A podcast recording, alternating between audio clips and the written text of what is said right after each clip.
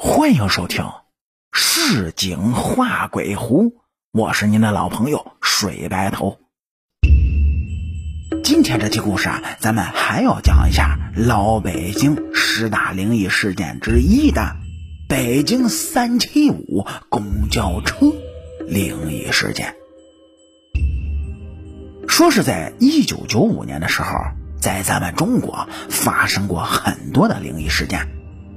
您就比方说，九五年北京公交车灵异事件，九五年成都僵尸事件，九五年哈尔滨猫脸老太太事件，是等等等等。而这些事儿呢，也被网友称之为中国十大灵异事件。那么，一九九五年北京三七五路公交车灵异事件，它又是怎么个事儿呢？事情的真相又是如何呢？哎，下面和主播一起来了解一下此次灵异事件的传闻以及具体经过。说是关于一九九五年北京公交车灵异事件的版本呢，其实有两个。有的人说是三百七十五路公交车，有的人也说呢是三百三十路公交车。但是，不管是哪一路，在这辆车中所发生的事情，都不是我们能用正常的思维去解释的，那是相当的诡异。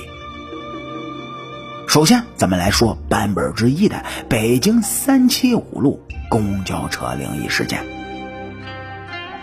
说，一九九五年十一月十四号的晚上。北京一辆三七五路的末班车开往圆明园南门公交车站，这车上很空荡，根本就没几个人，是只有一位年龄偏大的司机和一个年轻漂亮的女售票员。车门打开之后呢，上来了四位乘客，分别是一对年轻的夫妇、一个年迈的老太太，还有一个年轻的小伙子。小伙子是单坐了一排，后面就是那个老太太。车子呢，大概开了两站地。又上来三个人，都是穿着很长的军大衣，并且还捂的是严严实实的。中间一个人似乎是喝醉了的样子，有两个人左右这么搀扶着，一起就坐到了公交车最后的一排。说仔细再看，就发现。他们军大衣下面隐隐约约的穿着清朝官服样的长袍，而且是脸色泛白，看着就有点瘆人。大家呢当时也没当回事以为这是附近拍戏哎跑龙套的演员。然后这三七五路公交车呢又继续的往前走。说没过一会儿呢，这年迈的老太太像发了疯似的。就打着前面那个年轻的男人，口中还说道：“小伙子，你上车时偷我钱包。”小伙子显得莫名其妙，但是被打的也来了脾气，对着老太太就开口骂道：“哎，我说你这么大年纪，怎么血口喷人呢？”老太太呢，还是不依不饶的，说是非要拉着他去前面的派出所。车上就这么的。闹翻了天，就连这售票员都过来开始劝，可那老太太依旧是不依不饶，就只是叫着：“哎，要上派出所，并且叫司机立刻停车，说这儿呢就离派出所不远了。”车停了下来，老太太抓着小伙子就下了车。他们看着已经远去的公交车呢，老太太是长出了一口气。小伙子不耐烦的就说。走，派出所就派出所。哎哎哎，这派出所在哪儿呢，老太太？可老太太却说：“哎呦喂，什么派出所呀？我救了你的命啊，年轻人！”看着对方一脸迷惑，老太太补充说道：“你看见后来上车的那三个人没有？他们……”不是人，那是鬼呀！他们上来时，我注意看了，中间那个人的双腿，那是悬着的。风把那两个穿旗袍人下身吹了起来，我看到他们根本就没有腿。